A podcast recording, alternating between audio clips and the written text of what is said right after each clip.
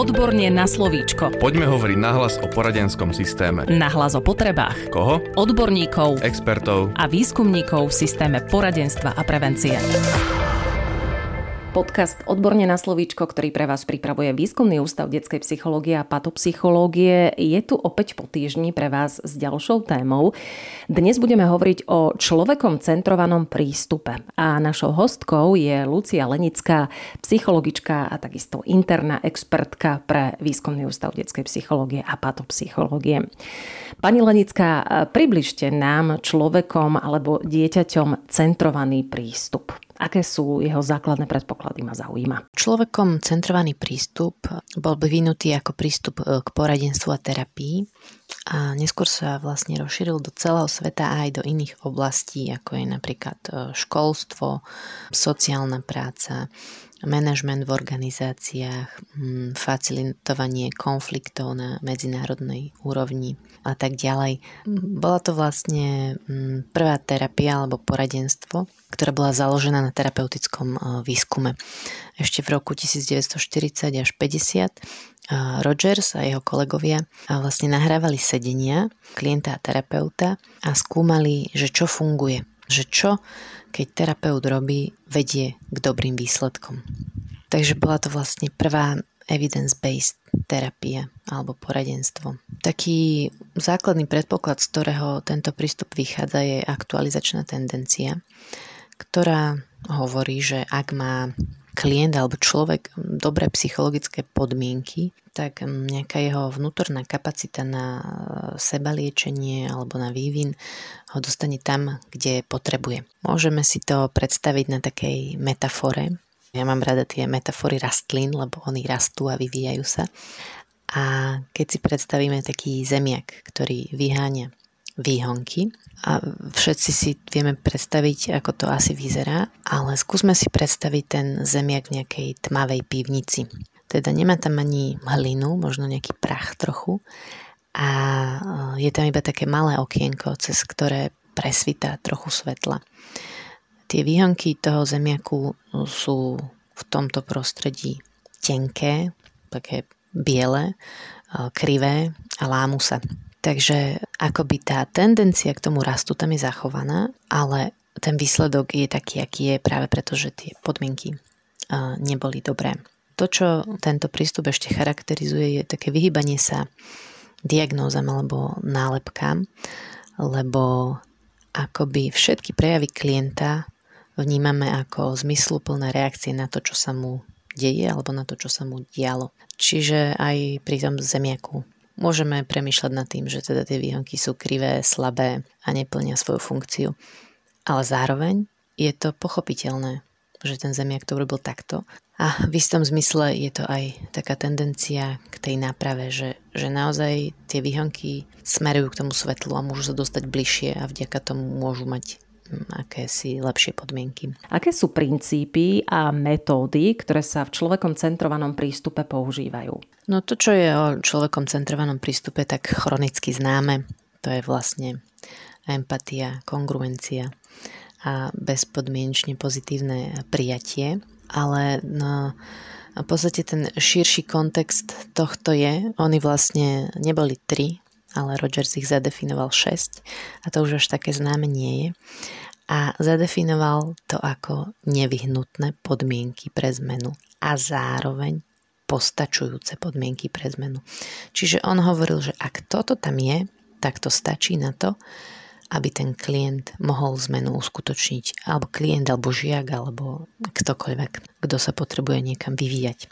A tých šesť uh, takých základných uh, podmienok sú, že dve osoby sú v kontakte. To je taký úplný základ, na čo môžeme stavať a zároveň uh, nemusí to tak vždy byť.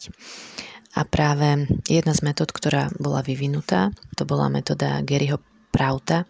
On v podstate nadvezoval na Karla Rogersa a bol to aj priateľ a žiak Gendlina, tak uh, on sa práve venoval situáciám, alebo teda klientom, kedy to, že dve osoby sú v kontakte, nie je také úplne samozrejme a vyvinul túto metódu pre terapie, ktorá pomáha ľuďom napríklad s ťažkými psychiatrickými diagnózami alebo s nejakými postihnutiami, aby sa dostali do kontaktu jednak sami so sebou a potom aj s tou druhou osobou. A mohla sa vôbec začať nejaká psychoterapia alebo poradenstvo alebo čokoľvek. Kto túto metódu nepoznáte, mm, je to dobre sa s tým oboznámiť aj kvôli práci e, s deťmi. Ja osobne som to využívala e, akoby aj v práci s, s deťmi, ktoré mali napríklad mentálne postihnutie alebo ťažšie mm, nejaké rečové postihnutia ale aj v podstate, keď človek sa dostane do veľmi silnej emócie, tak aj vtedy ten kontakt s tým druhým nie je úplne možný, takže vlastne aj vtedy je možné použiť túto metódu. A ona vlastne stavia na takých reflexívnych reakciách, kde reflektujete to, čo sa deje s tým človekom na úrovni jeho tváre, tela, potom vlastne situácie. Čiže keď si predstavíme také dieťa, ktoré je naozaj v silnom mamoku, tam úplne nepomáha mu hovoriť, že ty sa bojíš, alebo si smutný, alebo si nahnevaný, alebo čokoľvek, ale v podstate to kotvenie môže vyzerať tak, že mu povieme, že ležíš na zemi, kopeš nohami. To sú také jednak telesné reflexie a jednak také situačné. Viac sa aj to prostredie môže využiť. Tvrdá dláška sa dotýka tvojho chrbta, tvojho zadku a cítiš bolesť, ako nohy udierajú o zem. Napríklad tvoja tvár je napnutá. Hej? A to vlastne pomáha tomu človeku sa dostať do kontaktu a potom e, sám so sebou a potom môže nadviazať ten kontakt aj s nami. To bola tá prvá podmienka, dve osoby sú v kontakte. Ďalšia podmienka je, že prvá osoba, ktorú budeme volať klient, je v stave inkongruencie alebo je úzkostný alebo zraniteľný. Tretia podmienka, že druhá osoba, ktorú budeme volať terapeut, je kongruentný vo vzťahu. Um, tu teda už prichádza to slovo kongruencia. A čo to vlastne znamená? Byť kongruentný znamená byť v súlade. Byť v súlade s tým, čo cítim, byť v súlade s tým, čo si myslím, byť v súlade s tým, čo akoby robí moje telo, mať náhľad. A štvrtá podmienka je, že terapeut e, zažíva bezpodmienečne pozitívne prijatie. Piatá, že terapeut zažíva empatické porozumenie. Takže to sme mali tie tri. No a čo je ešte zaujímavé, tá šiesta, to je tiež veľmi dôležité, že klient vníma aspoň v minimálnej miere to, že terapeut je empatický a to, že terapeut je bezpodmienečne prijímajúci že vlastne keď sa robia tie výskumy, tak sa ukazuje, že to ani tak nezáleží od toho, čo ten terapeut robí, ale že to naozaj záleží od toho, či ten klient to vníma. A vtedy, keď klienti hovoria, že áno, videl som, že je empatický a že, že ma prijíma, tak vtedy tá terapia je úspešná. Čiže tu som spomenula už aj tú prvú metódu. Potom v rámci takej tej individuálnej terapie Jedna metóda, ktorá je zaujímavá, sú motivačné rozhovory. A to vlastne aj na Slovensku sa dosť rozšírilo. Vlastne aj Coaching Plus v tom robí e, vzdelávanie v spolupráci s Martou Špalekovou, ktorá tiež je akoby odchovanky na PCA prístupu. A tieto motivačné rozhovory sú dobre využiteľné pre klientov v práci so e, závislosťami. Vlastne jedno z takých výčitiek by som povedala, PCA pristupuje, že je taký akoby bezhraničný. A že čo teda robiť s tými klientami, ktorí naozaj majú tendenciu napríklad ubližovať sami sebe, lebo teda to je to, čo sú napríklad závislosti, a, alebo že majú tendenciu spraviť agresívne to, čo napríklad robia bežne deti, hej, že oni idú do emócií a buchnú. A že vlastne ten PCA terapeut nemá nejaké nástroje na to, aby tieto situácie zvládal. Má naozaj v práci so závislostiami existujú motivačné rozhovory. V práci s deťmi existuje zadávanie hraníc. To, že niekto je nedirektívny, PCA, terapeut alebo poradca, alebo učiteľ, alebo čokoľvek, neznamená, že, že on nechá všetko iba tak ísť. Takže aj v tomto my vieme nejako narábať. Potom taká metóda známa sú encounterové skupiny. Mm, tomu nejak sa nebudem teraz venovať. Myslím si, že mm, pre nás, čo teda sme sporadní a robíme primárne tú prácu s deťmi, tak čo je ešte také užitočné, je hrová terapia, filiálna terapia, že vlastne existuje aj v hrovej terapii ten PCA prístup, ktorý založila Virginia X-Line, ale potom po svete sa rozšíril aj vďaka Gerimu Landretovi, ktorého sme tu teda aj pred pár rokmi mali na konferencii a bol to mm, taký veľmi pekný zážitok. On už je starší pán, ale naozaj mm, to, čo on hovorí na prednáškach, má aj hlavu, aj petu a je to zároveň také za srdce chytajúce. Mm, hrová terapia, vlastne tento PCA prístup, myslím, že to na Slovensku tiež už sa celkom rozšírilo, že ľudia, ktorí majú výcviky v PCA, pracujú s deťmi, tak sa púšťajú robiť hrovú terapiu. No a potom Máme teda ešte filiálnu terapiu, ktorú tiež vlastne Gary Landret potom um, pretransformoval na taký 10-týždňový model tréning rodičovských zručností. A vďaka Zuzke Tatarovej tiež tuto na Slovensku sa to rozšírilo. Máme aj manuál slovenský, a vlastne ja, čo som pracovala v poradní Bratislava 3, tak my sme potom pracovali aj na manuále pre filiálnu terapiu pre tínedžerov. A to, čo je pekné na tej filiálnej terapii, je, že je to akoby tá hrová terapia, len my naučíme rodiča, aby to robil on.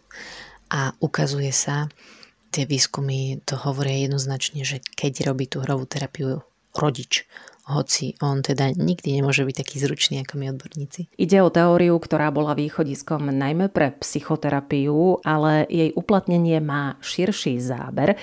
Ako sa dajú uplatniť pri žiakoch a deťoch v prostredí školy, Centra pedagogicko-psychologického poradenstva či špeciálneho výchovného zariadenia, takisto pri práci so žiakmi napríklad?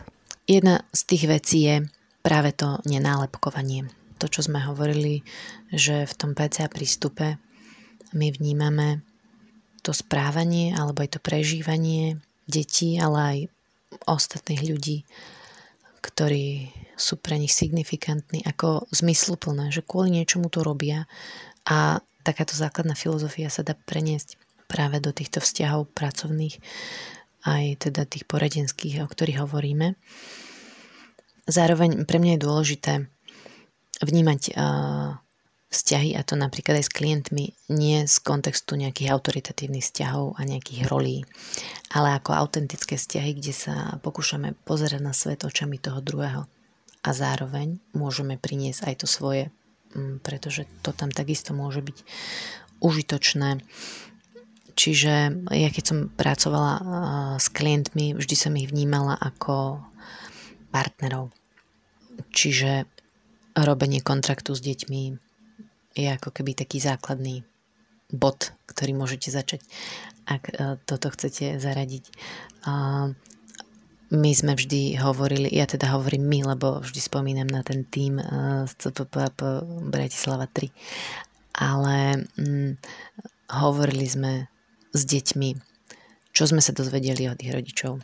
Tvoja mama mi povedala, že v škole sa ti nedarí, a že doma máš e, výbuchy hnevu a že by ti chcela pomôcť a preto ste sem prišli.